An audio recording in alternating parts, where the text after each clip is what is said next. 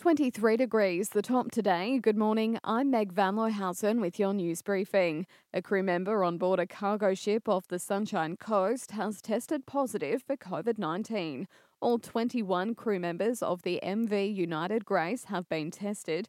Chief Health Officer Dr. Jeanette Young says most of them have been exposed. So we've tested all of those, and seven have come back as uh, having fully recovered, no longer infectious, but they've clearly had the infection. Meanwhile, Sunshine Coast University Hospital is facing issues of overcrowding as the state's health system is put under pressure.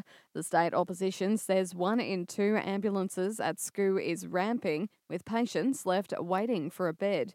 Health Minister Yvette D'Ath admitting wait times are too long. Our system is under pressure. I have been acknowledging that for many, many weeks now. But the Australian Medical Association says it's not a new problem. I believe Queensland emergency departments have been under resourced for a number of years, if not decades now. AMA's Kim Hansen on 7 there. The Queensland government now calling on the federal government to offer assistance.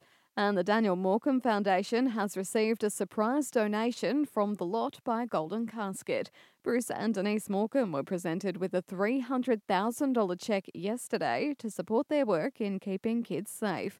Briefly, construction of the new community hall at St. Peter's Anglican Church in Maroochydore is officially underway, while Sunshine Coast Council will invest in more than $9 million to upgrade 300 parks in the region.